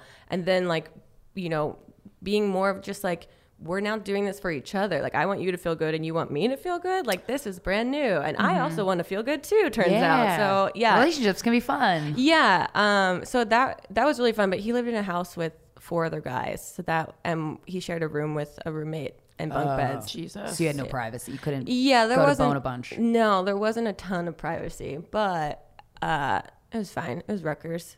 it was right. Yeah, because you're from New Jersey too, Yeah, right? my, both my parents went to Rutgers. My best friend went to Rutgers. Like Yeah. everyone went to Rutgers. Yeah, yeah, yeah. People were really like there's so much so people are so obsessed with Rutgers in Jersey that like my Mm-hmm. uh my school was trying to get me to go to Rutgers and I was like they don't even offer what I'm going to school for. So how would like, I how would I go? They're like change your major. don't worry about it. Rutgers. We yeah, you have, to, you have to go eat fat sandwiches. oh my god, I didn't have one until I was an adult, but well worth the wait. Oh yeah, no. This um guy I dated went to. I went to Ramapo College, and he went to Ramapo, and then transferred to Rutgers like the semester after I met him, and I was like, okay, I guess now I sort of half go to Rutgers now because I just drive down there all the time. Oh my god, absolutely. Um, is there some, like are there any topics that you feel like people always uh, come to you with? Like for us, it's like sexual assault and suicide. Oh, really? Yeah, and I was just wondering, kind of, because you're more of like a you're a more lighthearted personality, Sure. I would say. Yeah. and I was like, what's that like? Oh yeah, what's it like to like keep all the skeletons in the closet?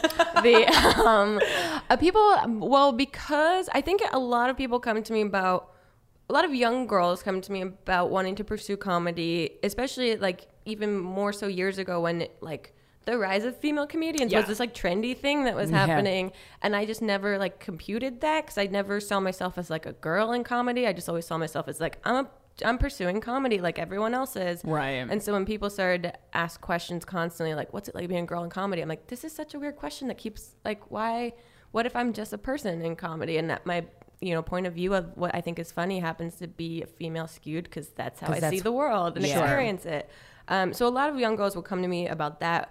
And because I wrote more openly about like having an eating disorder, uh, that a lot of girls come for like self confidence tips, Mm-hmm. which I don't, I don't think anyone is like hundred percent confident ever Yeah. in the world. And so just being okay with not being okay is like the biggest thing I try to tell people that we're all like inner ping pong balls of like anxiety in our brain about something or another. And so just knowing that you don't have to know everything or have everything together is like invaluable. It's hard to like remind yourself of that fundamentally, but Yeah. I think it's important. I think those are kind of the main things that people come to Those are for. good ones. Yeah, and just like how do you how do you come up with ideas and things like that, or what? How do I get started if I want to like do stuff on the internet, sort of mm-hmm. thing? Yeah, because I don't. I mean, maybe this is something you guys have gone through with the podcast of like how much you share versus how much you you decide not to share. Oh, that's been a learn like there's a learning curve on that because in the beginning, you know, when we start, we're like, no one's gonna listen to this, so we really shared everything. Yeah. And then, uh, unfortunately, some, you know, like pe- you know, just like there's good people and there's bad people. Like sometimes we get a little too much feedback, or people get too intertwined in our real life. When lives. people try to have sex with our ex boyfriends after we like cry over them Yikes. breaking up with them, it's Yeah. like It's a little much. That's too much. yeah, that's too crossing much. a line. Yeah, But and then also it's it's just like I you know I I, I was single for the first like what three years Mm. of doing the podcast, Mm-hmm. and so when I ultimately got in a relationship after all these you know trials and tribulations that I shared, I was like I'm not really going to discuss this. Yeah. Um, and then you know I made the mistake of uh, trusting the listeners with the fact that my ex boyfriend. Um, was uh, voting for Donald Trump, uh, Oh and that real because I was like, this is so f- interesting, Yeah. um, and that really backfired. So I was like, you know what? We're not gonna just not sharing anymore. Yeah, I think that's the way you learn. by getting hurt. Yeah. yeah, by getting burned a little bit. Well, especially me because I had such a I I go into things like with people having to earn my trust. Yeah. Like I'm certainly not someone who just gives trust immediately. And you know, like my literally my favorite show is X Files. Trust no one. So I mean, there was not.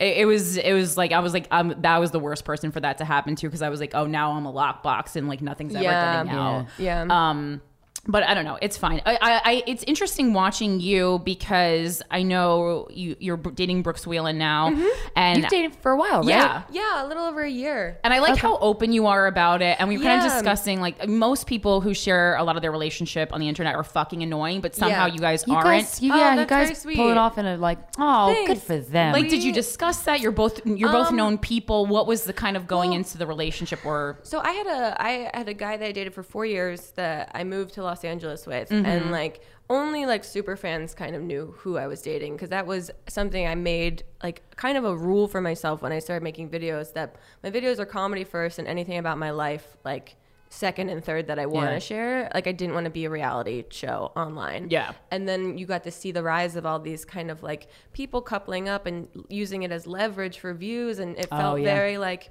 to me- Disingenuine. yeah, it felt like it just made me uncomfortable because a lot of those couples inevitably break up and they make these public videos about it, and it's just like cringy to so watch. So weird. Yeah. it's like And who it's- really cares? Yeah. But then we do care. Oh yeah, it's We, I and, watch. and we hate ourselves for caring, and they probably hate themselves for sharing, and then I it's watch just reality Shit. television like crazy because I do find it fascinating how humans go through hard times. But um, like, and I've had friends that have gotten such anxiety and like such pain because they wish that they hadn't shared things online about their personal lives, and Yeah. you can't erase it, you can't take it back. And so that had always been like a very um, kind of a, a thing in my brain of what what am I how much am I sharing? Do I like try like where's my comfort level in this? Because it's also some the guy I was dating didn't care to not like didn't care either way about whether I shared it, Yeah. um, which was nice and like comforting for me to make the decision on my own. But then I dated um, Chester See after this person who is a known YouTube person, and we both like exist online. We both social media all day long, so it was harder for that to be kept a secret. And he also wasn't a person like he shares everything online, so he- for him it was an interesting um, date someone that is very closed off online about her personal life Mm-hmm. and trying to find the happy medium that satisfies like both of us.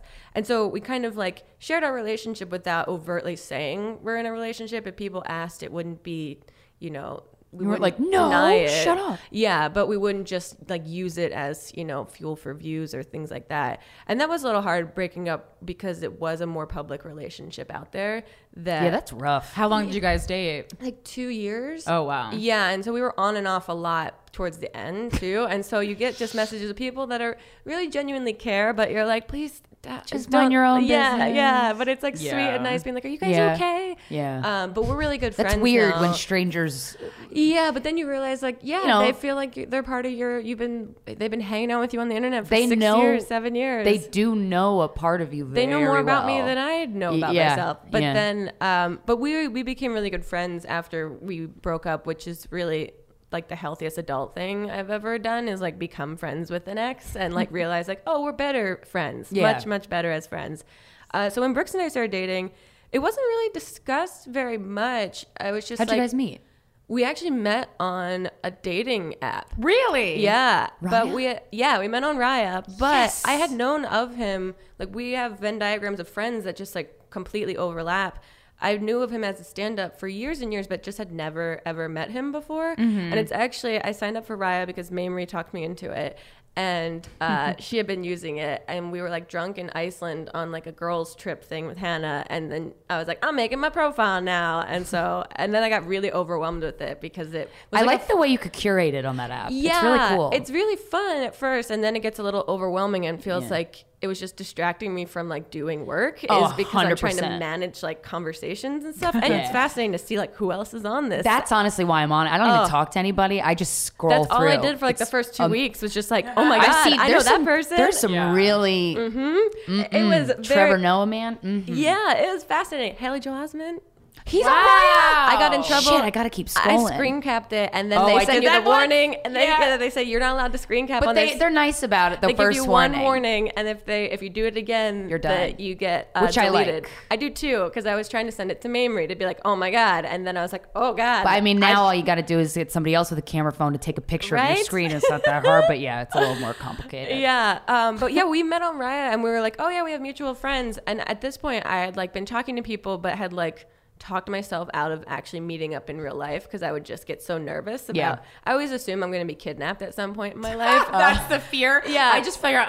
I'm I fear I'm going to be bored. Uh, yeah, well that too. I'd rather be kidnapped. At least that's a story. Yeah, well, that's the other thing like too. a It's challenge. like, what if I get there? I tend to know like immediately if I like someone or not. Yeah, me too. And so, what do you do? And I'm also like, don't want to make someone feel bad. So I would, Mm-hmm. I think I would like just hate the fact that I would stick it out until it was appropriate. If you don't like someone, I think you just have one drink with them and then you excuse That's yourself. why it's like I want to meet up with people right away. I don't want to talk on this app because I don't know. I'm not going to Yeah. get to know you at all, and I'll know within the first ten minutes. No, exactly. And so that's when I had talked myself out of like hanging out with all these people and I had to like travel the next day and Brooks and I had started talking like back and forth. And in my brain I was like, only if he asked me to get a drink tonight would I like grab a drink. Otherwise I know I'm gonna talk myself out of hanging out with this person from this app.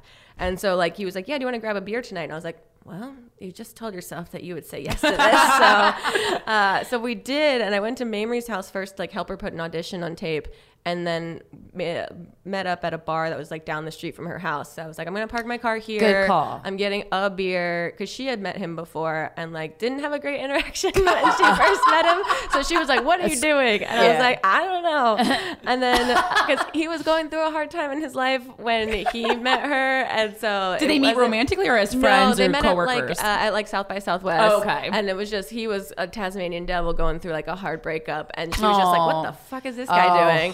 Yeah. And Sometimes you act like so a dick the- when you're going through a break. Yeah, bad first impression. And so I kind of had that in my brain. But then we hung out, and it was just like very easy. I felt like I knew him forever, and I was just like one of those things. Where I'm like, "Oh yeah, this is what I've been looking for. Like someone that's funny, that is entertaining, that like is cool and interesting, likes to travel, like has a life going on." Yeah. And so it was mm-hmm. one of those immediate like, "Oh yes, I like this person. I hope they like me." Oh, kind of situations. that's yeah. fun. And then I didn't pick up my car till the next morning. So it was Nice. a fun. fun. It was fun. Yeah, that spark is is so rare that when you do come across it, you're like, we mustn't let this yeah, die. and I have been like, I had been single for like a year and had just been kind of, and hadn't been single for so long that I was mm. like just going nuts, kind of like. Yeah, you seem very relationship oriented. Yeah, I'm a Libra, so I'm very like Oh, yeah. codependent in that way. Like I like monogamy, long term relationship kind of things. Like I don't scatter myself with a ton of friends. I have like a couple like really. Oh, is that a. Libra thing?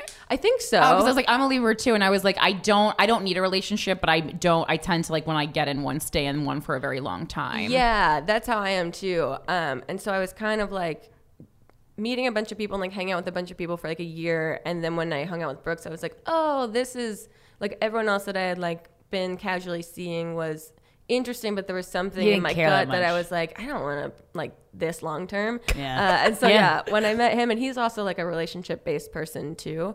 Um, and so then yeah, when we started hanging out and like posting it, we didn't really have like a full conversation about it. It just kind of felt okay, which is interesting because that's what Mamrie went through the same thing. We and we talk about it a lot because she was in a ten year relationship. Oh, wow. And no one knew. She kept it completely private.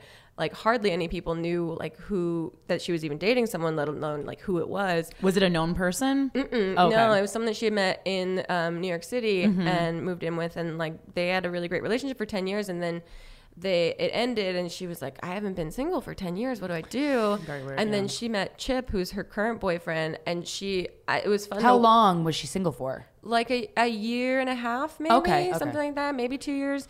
Um, and she had been like pursuing all these guys that were just kind of shitty, but it's one of those things that you're like, when you're a relationship based person, you're trying to like upsell this person to Of yourself. course. Oh yeah, put him on a pedestal. Yeah, and then she met Chip, who's just like a perfect match for her, and so it's been fun to watch her transformation of someone that like kept something in completely private for 10 years and now being like I love this person I want the world to know it She went full Tom Cruise. yeah, yeah, exactly. She's jumping on couches everywhere. But uh, I think it's also you get older and you don't care as much about being too precious with how you present like your private life. I mean, I still like toe the line, but uh, yeah, I, when I first started, I think I was just very cautious of making sure that my private life was just for me because I saw it get out of control for a lot of people that overshared online and how that like fucks with your brain mentally too to feel like you owe these strangers like your life For sure. Yeah. But is there Yeah. anything that you keep to yourself? I mean, because it's not even like about being too precious. It's just about like having something that is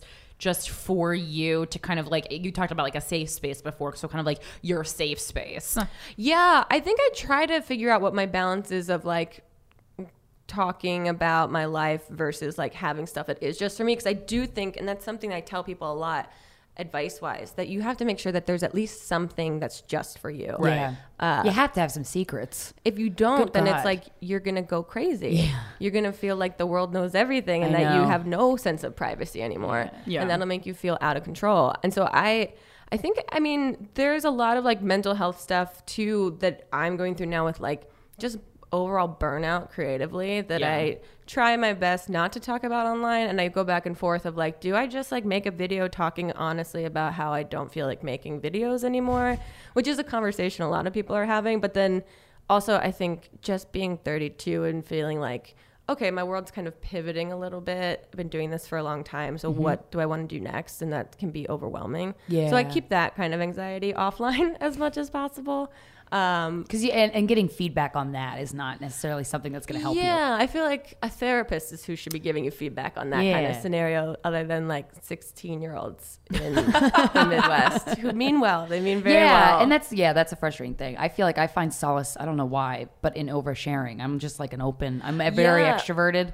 well, that's so, no, Hannah's the same way. And it's, it's been fascinating to watch how she like that's what she loves. Like Yeah. she gains energy and excitement by being able to like talk out everything that's going on in her brain. Yeah, brain. well, because that's how I figure out what I should do by Yeah. saying it out loud. And the time I talk the most is on a podcast. So I'm like, I'll just use this opportunity to help mind map what I should do. no, it's good. I mean, it's basically a free version of therapy. Yeah, Yeah. it does feel like that. But then I don't know. I have yet to. I the only re, the only time that I've regretted it, but I mean, you can't really change at that point. Was when people were like hitting on Steven after he broke up, and I'm like, That's that's nuts. me. I mean, it's Have you ten had- people out of hundreds of thousands. So it's like you know, But still, But that's so one mean. one person going and doing that. ugh, I just want to go up to him and be like, why would you do that? Yeah. Did But- you um have you had like exes say like please don't talk about me or anything like that? Yeah. Come out of the woodwork and be like you got to take this down or remove not that. take it.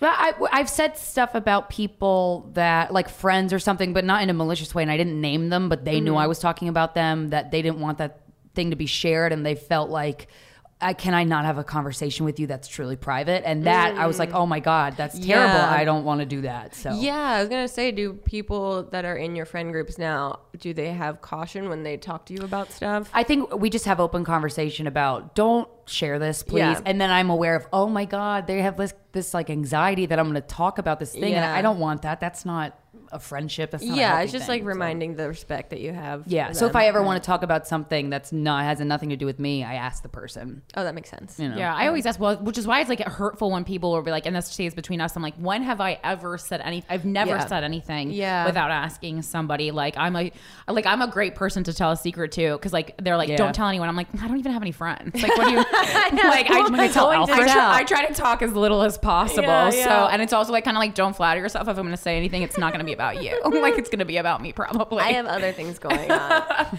yeah, I might, I might tell my dog, but he's he's a pretty safe uh, guy. oh, you have a dog too, right? I do have a dog. Ugh, yeah. I just want to talk about dogs all day. Oh, I should have asked Does you your to dog- bring him in so I can pet him. Well, she can't. That's the thing. She is very, very aggressive. oh, she is. Yeah. So that's why she like lives in my like house on a hill, like locked away in a tower, basically. She's she's super super aggressive towards people and animals.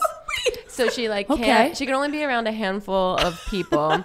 Um, and that I, ever yeah, mess up she, your sex life? Uh, she's actually very respectful on that for whatever reason. Oh. I feel like dogs pick She's up on for you. pheromones, and so she just leaves the room. Like, it's, Oh, that's I've- cool. I've heard of people that have dogs that just sit and stare and watch. Oh, my them. dog Yeah. will paw the door the entire time. No, she's like, I see what's happening by, and she'll just go That's sit on the couch like That's a grumpy respectful. teenager.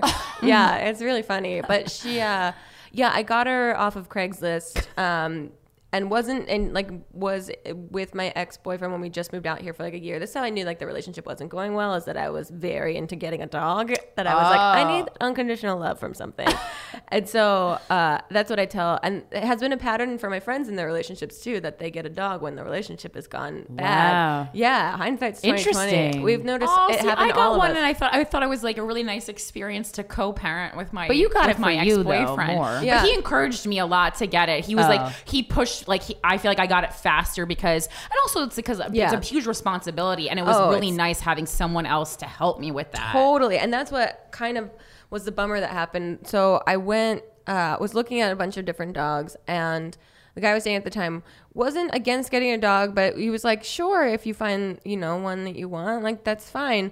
Um, but went down, saw this dog that was advertised as a Frenchton, a French Bulldog Boston Terrier mix, and like didn't really have photos. But I went down to uh, like an hour outside the city to go see her, just to see her, just to meet her. And this girl came out, and she was like, "Sorry, I've been." My dad's in the hospital. I've been at the hospital all day, so she hasn't been walked. And like, I go into this apartment complex, and she's just like in this common room, and she's just like shit all over herself. But she's so she's like jumping and so excited and so happy. And they told me she was like ten months old, and she was like, "Okay, so you're taking her today?" And I was like, "What?" I just literally came to look at. I don't have Meet her, yeah. I don't have dog food at my house. Like I don't have anything. She's like, "No, uh, I said serious inquiries only. My dad's in the hospital. I have to go back to the hospital right now. We can't. Keep, I need you to take her today." And I was just like, Whoa. Me being a total pushover was just like, "Okay, is there a Petco around here?" And like drove to a Petco, bought like a leash, a bed, like just Yeah. general stuff, and then had like texted my boyfriend at the time, being like. So we have a dog now, and like drove her back, and she was great in the car, and like loved the car, and I was like, okay, she's cool. And then got her back and like quickly realized we tried to introduce her to like our neighbor's dog and she like freaked out and then ah. tried to like she was just like. She was triggered. probably neglected. Yeah, she had all these triggers that we couldn't figure out and when I tried to like text the girl that I got her from or call her, she just stopped returning all my phone calls. Stopped, Damn. Told me that she gets along with dogs, that her sister had two dogs that she got along with. All this stuff that I was like, uh. this is all a lie. I just got now this dog. And so we had her for um, a couple years and then he and I actually broke up while she was in we put her in this like three month boarding training program mm-hmm. that he had found which was great and so helpful because we put her in a program before and it just did not work at all mm-hmm. and we actually broke up like in the middle of her being in that boarding scenario, and I moved Was there any question who would keep the dog? I would assume that he just was like he was over the fact that she was difficult to be Oh. uh, like I didn't get a cool dog for us and so he didn't want the responsibility of it and I fully got that because I was like more proponent of like wanting a dog in the first place Yeah. um and so I kept the dog and then when I dated Chester he like made a huge effort to get along with her and then she ended up like finally like really like letting him in so he watches her a lot we like co-parent now basically which has been so helpful because Because I was gonna say you're you're traveling so much. It is I difficult. traveled so much. Yeah. Yeah. thankfully the boarding training facility that she went to is still like she can Oh. go there when I leave, which is great. But she just loves Chester so much Oh, that it's nice to like be like, oh, okay, you have another person that you're good around. Mm-hmm. Um, but she was, yeah, that is something that I kept offline a lot, like how difficult of a creature she is to own. That. And like my parents were in town, and people can be around her if they don't make eye contact with her and they don't touch her. Which yeah, is like my parents' antithesis- dog is like that. They're, whenever I come home, like, don't look at him, don't look at him. It's very she really is yeah, but she's so cute Yeah. that you want to touch her, you want to pet her, but I'm like she's bit a couple people that I'm like yeah, they could probably sue me if they wanted to, but they're nice friends that like understood that she got riled up. So it's uh yeah, she's a little bit of a difficult thing, but she's very sweet. She loves me. So that's That's and- all that really matters. Yeah. I And like it's that my dog doesn't like everyone. I think it's a hilarious quality. Yeah, it's she's very yeah, she's Picky. but she gets really happy when humans are around. But it's Oh, like if they go can't to look at pet her. her, Yeah. she just like senses like um hesitation, and I think she sees it as like now I need to protect Uh, fight or flight Oh, mode okay. kicks in. Yeah. It's crazy how much dogs can sense fear. oh, it's nuts. Uh, you must give off a scent, a certain smell when Something. you're Even just like because the slightest. Also, I used to live around the reservoir in Silver Lake, and I would walk her at night because there weren't as many people or dogs around. and but then we got an infestation. walks. Right, I know. We got like an infestation of coyotes one year. Oh, my god, I'm no. terrified of that. They're, they attacked her twice when I had her on a walk. It was so on a leash. They just so wait, came out did of you have to fight a coyote? Basically, have to kick it? I had to. Well, what happened was, uh, so I was walking her at like nine o'clock at night, and all of a sudden, just out of no, and I had seen coyotes in the neighborhood a little bit. Then found out like weeks later that they had created like a den like Oh. behind our like a couple houses down from me, like on the other side of the road. Nuts because it was like pupping season, like their like breeding season, ah. and so they create dens to Fuck have City. babies. Yeah. yeah, and so they were all like coming out at night because they're I guess they're nocturnal. terrifying. Yeah, and so I'm walking her, and then all of a sudden, just out of a bush, one jumps at her, and Oh. she like like barks at it and tries to bite it, and it like walks away, but then it starts like slowly following us. Holy oh, shit. I was no. so scared, and then I started screaming at it, like "Get away, get away!" Just like screaming at the top of my lungs at nine o'clock at night, and it's still walking towards us. Oh and I was like, "Oh my God. god, I'm gonna have to fight a coyote!" and then this woman came out of her house, and she was like. Are you okay? And I was like, this coyote's following me. I don't know what to do. And so then, uh, almost and- scarier than a human stalker. Yeah, and Goose is going nuts on the leash, like trying to get at it. Her And- name's Goose. yeah. Oh, that's cute. She's a cutie. Um, and so then this woman was like, "You can't walk your dog at night." They followed my husband and our dog, who's like a giant dog. She's like, they stalked him like shit. the whole last night when they were on a walk. And then all of a sudden, the coyote goes on top of a garage, and there's three other coyotes Oh my it, God. just backlit by the moon, and they're all howling. Oh and my so God. The woman's like on the front yard, like yelling at the coyotes, and I'm like there, and I called Chester because I was like a block away from my house. I was like, "You have to get the car and come pick Goose and I up because I don't trust to like walk around the block. There's three coyotes." And the woman like went back inside her house, and so Chester was like pulled around the corner, and I just start running with Goose to the car, but I can hear them like howling behind me, and I'm like, "Don't look back, don't look back," and like got her in the car, but it mm. was so horrifying. Wow. Yeah. And, do so- they just come up and bite? I mean, they what do just they? yeah they're stalking like depending on Like the a- size like of a your lion. dog yeah that they're just stalking any predators they're protecting their den which is what they i guess Oh, they don't we eat. got they wouldn't eat the dog. I don't know. Miley Cyrus's dog got eaten, and once it happened to oh. Miley Cyrus, I was like, it can It happen to, to anyone. anyone. Yes. because they And then- eat animals. They yeah eat well they would come rabbits ar- and stuff. yeah because there was a bunch of like skunks and raccoons in the neighborhood at some point too and so i think they were like stalking out now. skunks yeah i think uh. that's really what was happening because they we found out like two weeks later that i guess the guy that lived on the other side of the block was like not mentally all there and he was taking care of his mother. He was like an older man anyway. And the mom passed away, but then he passed away like shortly after and uh-huh. people didn't know. Uh-huh. And so the coyotes like took over his backyard and that's where they built their den. Holy crap! What a story! It God was so nuts. damn. But so I'm like, well, that's adding another trigger for Goose now. Yeah. I'm like, this is basically a dog is attacking her, so of course she's not gonna like other dogs. at all. Yeah. Oh, but no, boy. and then there was one on my front yard. Um, like a couple weeks later, and was like up by my front door. Can you just not walk by them? Are they going to attack? Do they I attack have humans? no idea. I don't. I bought coyote spray, bear spray. You can like, get what's have- coyote spray? spray? you can get it on smell like? Amazon. It's basically bad. like bear spray or like some form of mace scenario. And yeah, I keep that like with me at all times. It's kind of the Coyote reason self-defense. Yeah, it's one of the reasons that I moved. That I was like, I don't know how long these coyotes are going to be here. I don't feel safe like taking my dog out or Yeah. like leaving my house for the day and her like being in the yard and like Oh I don't.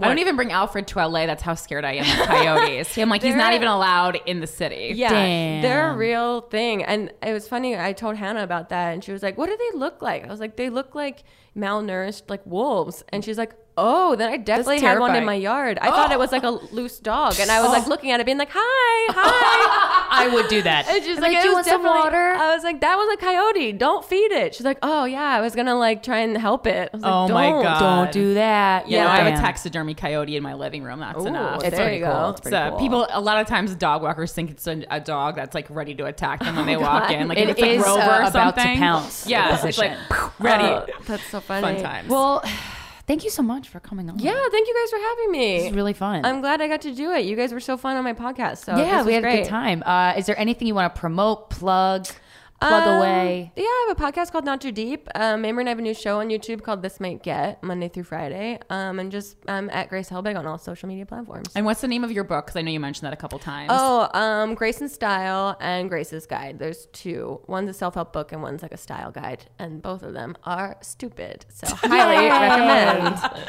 Perfect. Uh, thank you so much. This has been Guys We Fuck the Anti Slut Shaming Podcast. We'll talk to you next Friday.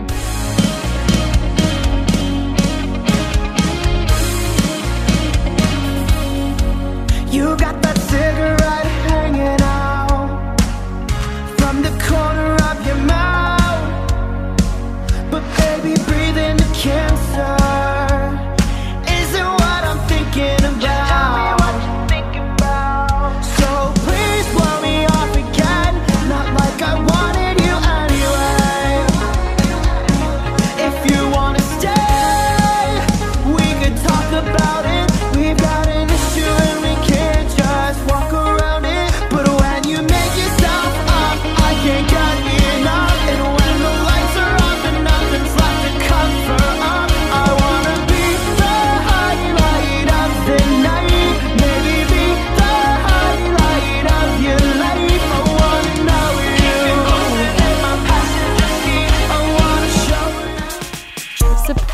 today's show comes from Ben and Jerry's, known for creating euphoric ice cream with quirky and unique flavor combinations and delicious chunks and swirls throughout.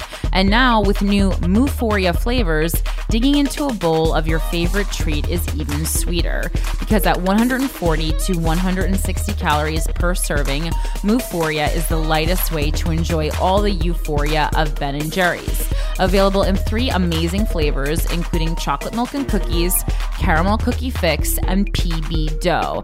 And remember, Ben & Jerry's sources organic milk and cream, which is pretty freaking cool. Try them all, maybe all at once. Who cares? Have them in your freezer. You're a bad bitch. Go to store.benjerry.com to have new Moo-phoria light ice cream delivered to you. This episode is sponsored by BetterHelp. It's a simple truth. No matter who you are, mental health challenges can affect you, and how you manage them can make all the difference. That's why everyone should have access to mental health support that meets them where they are and helps them get through. BetterHelp provides online therapy on your schedule. It's flexible, simple to use, and more affordable than in person therapy. Connect with a licensed therapist selected just for you. Learn more at betterhelp.com. That's better, H E L P.com.